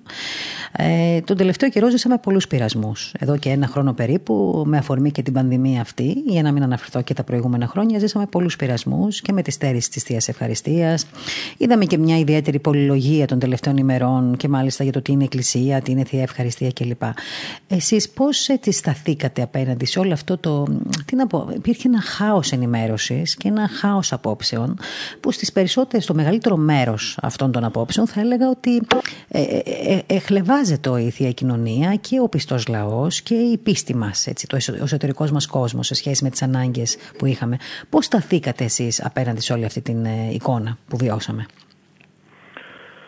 Είναι γεγονός ότι βιώσαμε και νομίζω συνεχίζουμε να βιώνουμε έτσι και να εισπράττουμε μια ε, πρωτόγνωρη εμπειρία όλοι μας, δηλαδή και οι άνθρωποι μας και οι χριστιανοί και εμείς οι κληρικοί. Γενικότερα νομίζω όλος ο κόσμος με όλη αυτή την ε, ανατροπή της ζωής έτσι όπως το, το, το, το ζούμε τους τελευταίους μήνες, έτσι μας έχει δημιουργήσει μια μεγάλη δυσκολία ε, και σε ό,τι αφορά τη σχέση ε, όπως ε, το θέτεται της πίστης με την επιστήμη, γιατί νομίζω ότι ε, εκεί τελικά εστιάζεται η, όλη αυτή η φιλολογία ή παραφιλολογία mm. των πραγμάτων. Ε, δημιούργησε και στους ανθρώπους, ξέρετε, μια... Ε, έτσι πώς να το πω, μία σύγχυση, δυσκολία, μία σύγχυση, μία έτσι εσωτερική αναζήτηση, και αυτό δεν είναι, δεν είναι άσχημο. Νομίζω μπορεί να είναι έτσι, ε, αν ο άνθρωπος καλά το, το αξιοποιήσει και μπορέσει έτσι να το, να το μεταμορφώσει σε προσευχή και σε ευχή, νομίζω μπορεί να βγει ωφελημένος και μέσα από όλη αυτή την παραζάλη. Αλλά είναι σίγουρο ότι ε, ε, ένας χριστιανός καλείται ενώπιον της ευθύνης της ε, ζωής του και της υγείας του, και η ζωή και η υγεία είναι δώρο Θεού που όλοι καλούμεθα να το διαφυλάξουμε και σαφώς να φροντίζουμε μέσα από ό,τι παραγγέλουν οι, οι, οι ειδικοί να εφαρμόζουμε, αλλά ταυτόχρονα όμως αυτός ο ε, πολίτης του κόσμου, ο χριστιανός, Ε, καλείται να καλλιεργήσει και να διασφαλίσει και την ε, πνευματική του ζωή και υγεία, η οποία δεν είναι υπόθεση της επιστήμης, αλλά είναι υπόθεση της πίστεως, και νομίζω ότι εκεί ε, τινές εκ των ειδικών, των επιστημόνων δηλαδή, και μη θέλοντας να καταλογίσει κανείς ευθύνες, αλλά σκοπιμότητες μάλλον, αλλά φαίνεται ότι κάποιοι που εμένουν ε, ως προς την άποψή τους ότι δηλαδή Ε, η πίστης ε, γίνεται αιτία διάδοσης της ασθένειας, της σωματικής, της λοιμικής νόσου, εννοώ, mm-hmm. και αυτό το βλέπουμε δυστυχώς ε, και σε πρόσφατες ε, ανακοινώσεις διαφόρων ε, ε, που έχουν λόγο περί του, του θέματος αυτού, ε, ως μοιόφιλε δηλαδή να αποφαίνονται επιθεμάτων πίστεως. Επί, επί, του, επί της πίστεως λοιπόν ο χριστιανός θα πρέπει να έχει μέσα του έτσι μία πολύ ξεκάθαρη ε, θέση και ε, ε, άποψη, κυρίως μέσα από το βίωμα και την εμπειρία της Εκκλησίας, ότι η Εκκλησία αιώνες τώρα λιτανεύει τη ζωή και την, ε, ε, και την χάρη και το έλεος του Θεού, και ότι... Ε, ένας Θεός που θυσιάζεται για τα παιδιά του και σταυρώνεται και κατεβαίνει στον Άδη και ανασταίνει τον άνθρωπο, δεν μπορεί παρά αυτός ο Θεός να προσφέρει ζωή και αλήθεια και φως και αγάπη στο παιδί του, και όχι σύγχυση, ταραχή, πολλό δε μάλλον θάνατο. Ε, συνεπώς νομίζω χρειάζεται λίγο μέσα μας να μπορέσουμε να έτσι ε, ισορροπήσουμε ανάμεσα ε, σε ό,τι έχει σχέση με τα μηνύματα και τα ακούσματα της εποχής και των καιρών μας, και να κατανοήσουμε όλοι μας ότι η διαφύλαξη της σωματικής υγείας, εάν δεν ε, συμβαδίζει με την, ε, με, την, με, με την πνευματική έτσι, ισορροπία και υγεία και πορεία και ζωή του ανθρώπου, οδηγεί σε ένα διέξοδο και σε μια ματαιότητα και σε, μια, και σε ένα θάνατο. Και αν θέλουμε να νικήσουμε το θάνατο, αυτό που νικά το θάνατο είναι αυτό που δίδει ζωή. Και αυτό που δίδει ζωή δεν είναι κάτι το έτσι, αόρατο και το γυναικό, αλλά είναι πρόσωπο, είναι ο Χριστός. Και το Χριστό το ζούμε μέσα στην Εκκλησία, στα μυστήριά της. Και χωρίς Εκκλησία, χωρίς μυστήρια, δεν μπορεί να υπάρχει ζωή μέσα στο είναι μας. Ε, ό, όλο αυτό λοιπόν, για να μπορεί να το κατανοήσει ο σημερινός άνθρωπος και κυρίως να το βιώσει, mm-hmm. είναι προϋπόθεση, νομίζω, βασική και σημαντική, να μπορέσει λίγο να ελευθερωθεί από μέσα του, και η αλήθεια είναι εκείνη που ελευθερώνει τον άνθρωπο, και να μην εγκλωβίζεται. Ε, νομίζω ότι νιώθουμε όλοι μας κάπως εγκλωβισμένοι και παγιδευμένοι, σαν να είμαστε σε μια αόρατη φυλακή, ε, και χρειάζεται λίγο να βρούμε τη δύναμη να σπάσουμε αυτές τις αλυσίδες και να ελευθερωθούμε, και η αλήθεια είναι εκείνη που θα μας ελευθερώσει και η αγάπη, και αυτή η αλήθεια και η αγάπη βιώνεται μέσα στην ζωή της Εκκλησίας και μέσα στα μυστήριά της, και για τούτο όσο πιο πολύ βιωματικά και εμπειρικά ζει ένας χριστιανός, τόσο περισσότερο και ελευθερώνεται, αλλά κυρίως και μπορεί να ε, τα πράγματα έτσι να τα, να, να τα κατανοεί και να τα να ερμηνεύει με έναν τρόπο τέτοιο που δεν θα τον εγκλωβίζουν και δεν θα τον παγιδεύουν, αλλά θα τον ελευθερώνουν και θα, τον, ε, και θα ανοίγουν τη ζωή του προς τη σχέση του με τον Χριστό και την Εκκλησία. Καμιά φορά μπορεί κανείς βέβαια να σκεφτεί ότι και όλη αυτή, όλος αυτό, όλος, όλος αυτός ο πόλεμος, εν πάση περιπτώσει, τον οποίο βιώνουμε τον τελευταίο καιρό, όλη αυτό, όλος αυτός ο πειρασμός, ενδεχομένως μπορεί να μας βοηθήσει και μέσα, μέσα μας να ασκηθούμε περισσότερο και να αντιληφθούμε τελικά ε, τι ήταν αυτό που είχαμε, τι ήταν αυτό που μας προσφερόταν απλόχερα και τώρα σε μεγάλο βαθμό το στερούμαστε. Και όχι μόνο, δεν μιλάω μόνο για την ελευθερία μας, μιλάω για την καθημερινότητα, μιλάω ακόμα και για τη συμμετοχή μας στα ιερά μυστήρια κλπ. Σεβασμιότατε, γνωρίζοντας εγώ προσωπικά ότι, ότι βάσει τόσο έχετε μια μεγάλη ανταπόκριση στις σημερινές σημαντικές ανάγκες, οι οποίες περιλαμβάνουν και το ευχαριστιακό και λειτουργικό έργο, αλλά και το ποιμαντικό και το ιεραποστολικό και το κοινωνικό, γιατί και τη Μητρόπολη σας έχω επισκεφθεί και γνωρίζω το έργο σας και ξέρω και τις δράσεις σας. Τις δράσεις σας. Όλο αυτό λοιπόν το διάστημα, πώς μπορείτε να ανταποκρίνεστε σε αυτές τις σημερινές ανάγκες που οι συνθήκες δυστυχώς έχουν δυσκολέψει τα πράγματα? Ναι, όπως το λέτε, είναι δυστυχώς, είναι δύσκολα τα πράγματα. Ε, δεν, δεν είναι εύκολη υπόθεση η διαχείριση των ολοένα αυξανόμενων αναγκών ε, των ανθρώπων, ε, γιατί επειδή λειτουργούμε μέσα σε αυτή την διακονία έτσι της αγάπης ε, και ε, προνοιακά ιδρύματα όπως είναι το Ανουσάκιο Ίδρυμα της Μητροπόλεως μας, ε, το οποίο έτσι καλύπτει ένα ευρύ κοινωνικό σύνολο ε, μέσα από τις δομές και τις προνοιακές του δράσεις, ε, είναι γεγονός ότι δυστυχώς ε, τα δεδομένα έχουν ανατραπεί, οι ανάγκες έχουν αυξηθεί, οι δυσκολίες έχουν πολλαπλασιαστεί. Ε, δόξα τω Θεώ, ε, μας ελεεί η χάρις του και το έλεος του, έτσι μας στηρίζει στις δυσκολίες μας, γιατί ό,τι γίνεται είναι, είναι προσφορά της αγάπης του Θεού και ε, όχι του όποιου έτσι, ανθρώπινου παράγοντα, αλλά όμως είναι αλήθεια ότι έχουν δυσκολέψει τα πράγματα. Ξέρετε, πέρα από αυτές τις ανάγκες, τις υλικές, τις προνοιακές και όλες αυτές που είναι μια πραγματικότητα και μια καθημερινότητα, νομίζω η μεγαλύτερη έτσι, δυσκολία που βλέπει κανείς και που δεν ξέρω πόσο εύκολο θα μπορέσει να την αντιμετωπίσεις ή θα, θα μείνει ως ένα έτσι, στίγμα της περίοδου αυτής, είναι ο φόβος που έχει εμφολέψει mm-hmm. μέσα στις ψυχές των ανθρώπων, στις καρδιές τους. Και αυτή η απομάκρυνση της ανθρώπινης επικοινωνίας, αυτής της, της, της, της, της σχέσης του καλημέρα που μέχρι πριν από λίγο καιρό το θεωρούσαμε δεδομένο και αυτονόητο, σήμερα είναι ζητούμενο. Ναι, ακριβώς, και της αγκαλιάς και της ανθρώπινης επαφής και του παρηγορητικού λόγου. Ε, ναι, έτσι νομίζω, δεν είναι. Αυτά τα οποία νομίζω, λείπουν αυτή τη στιγμή. Και νομίζω, ξέρετε, ότι ένα μέρος του, της προσπάθειας που γίνεται από διαφόρους χώρους που δεν ξέρω αν είναι τυχαίο, είναι στο ότι μοιάζει κάποιοι να επενδύουν σε αυτόν τον φόβο και να τον τροφοδοτούν με διάφορους τρόπους, θέλοντας τι άραγε είναι το ερώτημα, ποιος είναι ο στόχος, εάν αυτό συμβαίνει. Να... Αυτό είναι μια μεγάλη αλήθεια, σεβασμιότατε, την οποία αναφέρεται αυτή τη στιγμή. Αυτό είναι κάτι το οποίο το εντοπίζουμε όλοι μας. Ότι κάποιοι δυστυχώς επενδύουν σε αυτό το φόβο. Και το, ίσως ένα από τα χειρότερα, για να μην πω το χειρότερο από όλα, είναι ότι ε, ο φόβος αυτός έχει καλλιεργηθεί και ίσως και εσείς θα το έχετε σίγουρα παρατηρήσει, κυρίως στις νέες γενιές, τα νέα παιδιά.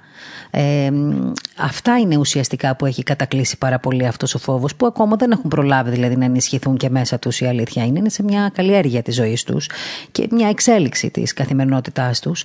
Και πριν ακόμα προλάβουν, ας πούμε, να δουν το φως της μέρας, ε, αυτός ο φόβος έχει έτσι καταπλακώσει τη ζωή τους. Και εκεί νομίζω ίσως τώρα, σε αυτή τη φάση, να χρειάζεται και περισσότερο μια πνευματική ενδυνάμωση από την πλευρά, των, ε, από την πλευρά της Εκκλησίας, έτσι, προς το, δηλαδή προς την πλευρά των νέων ανθρώπων. Ε, ποια είναι η γνώμη σας πάνω σε αυτό? Ναι, προφανώς τρομάζει κανείς ε, να σκεφτεί εάν τα πράγματα έτσι οδηγηθούν προς την κατεύθυνση αυτή όπως φαίνεται να οδηγούνται. Τρομάζει κανείς να σκεφτεί πώς θα είναι οι γενιές του μέλλοντος σε ό,τι αφορά ακριβώς αυτό το κλείσιμο, δηλαδή το κλείσιμο στον εαυτό του ο, ο, ο άνθρωπος. Νομίζω είναι ό,τι πιο οδυνηρό και ό,τι πιο επώδυνο και ό,τι, και ό,τι πιο επικίνδυνο ε, για, την, για, το, για, το, για το μέλλοντα χρόνο. Και δυστυχώς αυτό είναι μια πραγματικότητα σήμερα. Βλέπει κανείς ότι ακόμα και η, η επικοινωνία μέσα στο στενό περιβάλλον της οικογένειας, δηλαδή, και εκεί χωλαίνει, πολλό δε μάλλον σε, στο ευρύτερο περιβάλλον. Βλέπει κανείς, ας πούμε, ότι κλείνεται ο άνθρωπος, κυρίως όπως λέτε οι νέοι άνθρωποι, τα νιάτα, δηλαδή η, η, η, η γενιά του μέλλοντος, οι γενιές του μέλλοντος, εγκλωβίζονται σε κόσμους, σε εικονικές πραγματικότητες θα έλεγα, μέσα από όλη αυτή την τεχνολογία, η οποία δεν είμαι σίγουρος αν την περίοδο αυτή τη διαχειρίζουμε, μπορούμε να τη διαχειριστούμε συνετά ή αν έχει γίνει πλέον ε,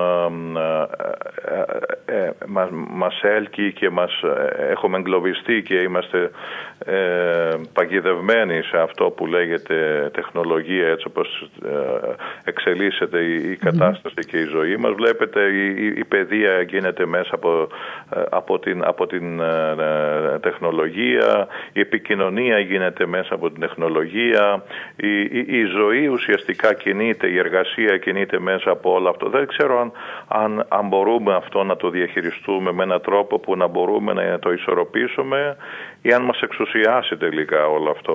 Και είναι και έτοιμοι, δεν ξέρω και πόσο έτοιμη πλέον είναι και η κοινωνία μας να αντιμετωπίσει και να αντιδράσει μπροστά σε αυτόν τον ε, κυκαιώνα των προβλημάτων που ξαφνικά παρουσιάστηκαν ε, μπροστά μας. Ε, νομίζω ότι έχει να κάνει κυρίως έτσι με το επίπεδο τελικά των ανθρώπων και το πνευματικό επίπεδο. Ε, κάτι το οποίο πρέπει να το σκεφτούμε πάρα πολύ σοβαρά, τουλάχιστον για τις γενιές που έρχονται τώρα και μεγαλώνουν, έτσι δεν είναι? Ναι, σαφώς η Εκκλησία βρίσκεται ενώπιον νέων προκλήσεων και μιας νέας πραγματικότητας, την οποία καλείται μέσα από την προσευχή, μέσα από την αυτοκριτική της, έτσι, μέσα από την εμπειρία του μυστηρίου και του βιώματος και τη λειτουργική ζωής της. Αυτή την πρόκληση και αυτή την πραγματικότητα να την μεταμορφώσει σε ευκαιρίες ζωής για τους ανθρώπους της, και είναι μεγάλο το χρέος και η ευθύνη της Εκκλησίας στο πώς θα μπορέσει να, να, να υπερβληθεί, να ξεπεραστεί δηλαδή όλη, όλη αυτή η δυσκολία και η αγωνία και ο φόβος και ό,τι ζούμε τους τελευταίους αυτούς καιρούς. Ε, καθώς εάν δεν είναι αυτός ο στόχος και η προσπάθειά μας, δηλαδή της Εκκλησίας, νομίζω ότι θα είναι μεγάλη η ευθύνη μας για ό,τι θα προκύψει. Είπατε μέλλον. Τώρα μια πολύ μεγάλη κουβέντα, ότι είναι εποχή που πραγματικά η Εκκλησία αυτή τη στιγμή έχει να αντιμετωπίσει μια τέτοια πρόκληση. Τώρα, εγώ σας έκανα τόσες ερωτήσεις και εξηγώ και στους ακροατές μας σε σχέση με τους νέους, γιατί ξέρω πολύ καλά ότι στη Μητρόπολή σας, και με αυτό έτσι θα ολοκληρώσουμε και σιγά σιγά, ε, ε, κάνετε πολύ μεγάλο έργο σε σχέση με τους νέους. Έχω δει έτσι εγώ προσωπικά και για το, με το Τσαρονάκιο ε, ίδρυμα που έχετε εκεί, πόσες δράσεις για τους νέους, από μουσική σχολή, από ε, έτσι, αγιογραφίες, τμήματα ορθοφωνίας, χορό, τραγούδι. Δηλαδή έχετε φτιάξει πραγματικά μια μεγάλη αγκαλιά για τους νέους της Μητροπολεώς σας, και αυτό είναι κάτι το οποίο ενθουσιάζει κάποιον όταν το βλέπει, όταν βλέπει το αποτέλεσμα. Και γι' αυτό ακριβώς σας έκανα τόσες ερωτήσεις σε σχέση με τους νέους, διότι ξέρω ότι είστε πολύ κοντά στους νέους ανθρώπους, ουσιαστικά δηλαδή, όχι στα λόγια, εμπράκτος. Ε, εντάξει, πολύ κοντά προσπαθούμε, δεν κάνουμε τίποτα το σπουδαίο. Νομίζω όλοι, όλοι, όλοι οι επίσκοποι, ο καθένας στο, στο, στο χώρο του και στην ευθύνη του, και ε, ε, δεν, δεν κάνει, νιώθει κανείς ούτε κάνει τίποτα το ιδιαίτερο. Ε, ε, αυτή είναι η αποστολή μας, αυτός είναι ο λόγος υπάρξεώς μας. Δόξα τω Θεώ, εδώ ε, έτσι μας βοήθησαν κάποιοι άνθρωποι, όπως είπατε και εσείς, η οικογένεια της Τσαρονάκη, και έγινε ένα, ένα πολύκέντρο, ένας πολυχώρος δυόμισι χιλιάδες τετραγωνικών, ένας πολύ καλά οργανωμένος χώρος, ο οποίος όμως δεν είναι απλώς καλά οργανωμένος, αλλά όπως είπατε και εσείς έχει μέσα ψυχή. Περίπου τετρακόσια παιδιά σε εβδομαδιαία βάση δραστηριοποιούνται μέσα στο χώρο από τις πολλές δράσεις του, όπως είπατε, από το Οδείο, από τα ε, κοινωνικά φροντιστήρια, από τις σχολές ε, ε, ε, εκμάθηση ηλεκτρονικών υπολογιστών, αγιογραφία, ψηφιδωτό, ε, παιδικές χοροδίες, νανικές χοροδίες, ε, χοροδίες ενηλίκων, παραδοσιακή μουσική.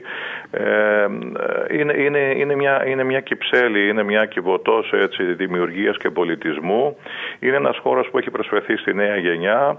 Έχουμε περίπου πενήντα εθελοντές που υποστηρίζουν αυτή την προσπάθειά μας, και νομίζω είναι και μια γέφυρα, όπως είπατε, της Εκκλησίας προς τα νιάτα, προς τους νέους, γιατί ξέρετε όλα αυτά είναι μια προσφορά της Εκκλησίας, χωρίς δηλαδή να υπάρχει επιβάρηση οικονομική ενώ στις, στις, στις, στις οικογένειες και στα παιδιά. Αν θέλετε, είναι και μια νέα μορφή κατήχησης, κατηχητικού σε μια έτσι άλλη, από μια άλλη προοπτική, γιατί ξέρετε όταν μπαίνουν τόσα παιδιά μέσα σε έναν χώρο που ξέρουν ότι είναι εκκλησιαστικός, που υπάρχει διακριτική παρουσία ενός πνευματικού στο χώρο, έτσι, που υπάρχει η επικοινωνία, που έτσι μυρίζει λιβάνι, ας το πω έτσι, mm-hmm. σίγουρα μέσα στις ψυχές των παιδιών αυτών ενσταλάσει αυτή και δημιουργείται έτσι μια σχέση με την Εκκλησία μέσα από μια άλλη, ένα άλλο δρόμο και ένα άλλο τρόπο, ο οποίος έχει νομίζω αποτέλεσμα, και αυτό φανερώνεται, γιατί σας λέγω τετρακόσια παιδιά, νέοι και έφηβοι, δραστηριοποιούνται μέσα στους χώρους του Τσαρονάκιου, που βεβαίως στην περίοδο αυτή δυστυχώς λόγω των μέτρων βρίσκεται σε αναστολή, αλλά όμως αυτό δεν σημαίνει ότι δεν είναι μια μέγιστη για μας, γιατί μιλούμε τώρα εδώ για έτσι μια επαρχιακή εκκλησιαστική περιφέρεια, δεν είμαι, θα ξέρω εγώ, ένα αστικό κέντρο. Είμαι θα ένα, ε, αν σκεφτείτε ότι η πόλη εδώ της Κισάμου έχει οκτώ χιλιάδες ναι. πληθυσμό, δηλαδή μια γειτονιά, ας πούμε, σε ένα αστικό κέντρο. Οπότε ένας τέτοιος αριθμός παιδιών σε ένα τόσο μικρό... Είναι μεγάλη επιτυχία, αστικό... είναι πολύ μεγάλη επιτυχία αυτό. Νομίζω ότι mm. είναι κάτι το ελπιδοφόρο για, τη, για τον τόπο, νομίζω, ναι. Και δόξα τω Θεώ που... Έτσι μας έχει δώσει αυτό το εργαλείο, το πολύκέντρο δηλαδή, μέσα από το οποίο η Εκκλησία δίδει τη μαρτυρία της, και έτσι ε, ε, έχουμε μια... Πιστεύω έτσι μια έτσι, δίδομαι ευκαιρίες δηλαδή, και πέρα από αυτό ξέρετε δεν υπήρχε και, δηλαδή είναι και μια ανάγκη καλύτερη και μια ανάγκη πολιτισμού ο χώρος αυτός εδώ της Εκκλησίας, γιατί όπως ξέρετε στην ενδοχώρα, στην Ήπεθρο δεν υπάρχουν και πολλές έτσι, ευκαιρίες πολιτισμού, δηλαδή εκλείπουν τα πνευματικά κέντρα, τα πολιτιστικά κέντρα, τέλος πάντων εκλείπουν οι δράσεις οι πολιτιστικές, και, και είναι σημαντικό νομίζω η Εκκλησία να παίρνει τέτοιες πρωτοβουλίες και να δίδει και ευκαιρίες στους νέους ανθρώπους να δημιουργούν, να μπορούν να ονειρεύονται, να κάνουν τα όνειρά τους πράξη. Ξέρετε, εμείς έχουμε αυτή τη στιγμή καθηγητές στο Δίο, το οποίο είναι αναγνωρισμένο το Δίο, το δικό μας, από το Υπουργείο Πολιτισμού, που δίδει πτυχία δηλαδή, αναγνωρισμένα. Έχουμε λοιπόν καθηγητές στο Δίο που ήταν μαθητές εδώ στο Δίο. Mm. Καταλάβατε. Δηλαδή υπάρχει μια συνέχεια, θέλω να πω. Είναι αυτό που λέω, ότι δημιουργείται μια κοινωνία, και είναι πάρα πολύ σημαντικό αυτό, να, να βγαίνεις από τα σπάργανα μιας τέτοιας προσπάθειας, και μετά εσύ ουσιαστικά οι καθηγητές, δηλαδή όταν είναι μαθητές, μετά γίνονται καθηγητές και έρχονται άγγελοι μαθητές, και αυτό συνεχίζεται. Και είναι μια λυσίδα. Δηλαδή δημιουργείται μια κοινωνία η οποία θα είναι ένα, θα έλεγα, αγαθό και καλό κομμάτι της κοινωνίας για το μέλλον. Αυτά είναι τα αισιόδοξα. Νομίζω είναι μια μικρή ζύμη που ζυμώνει τον τόπο εδώ, που δημιουργεί έτσι συνειδήσεις, έτσι που.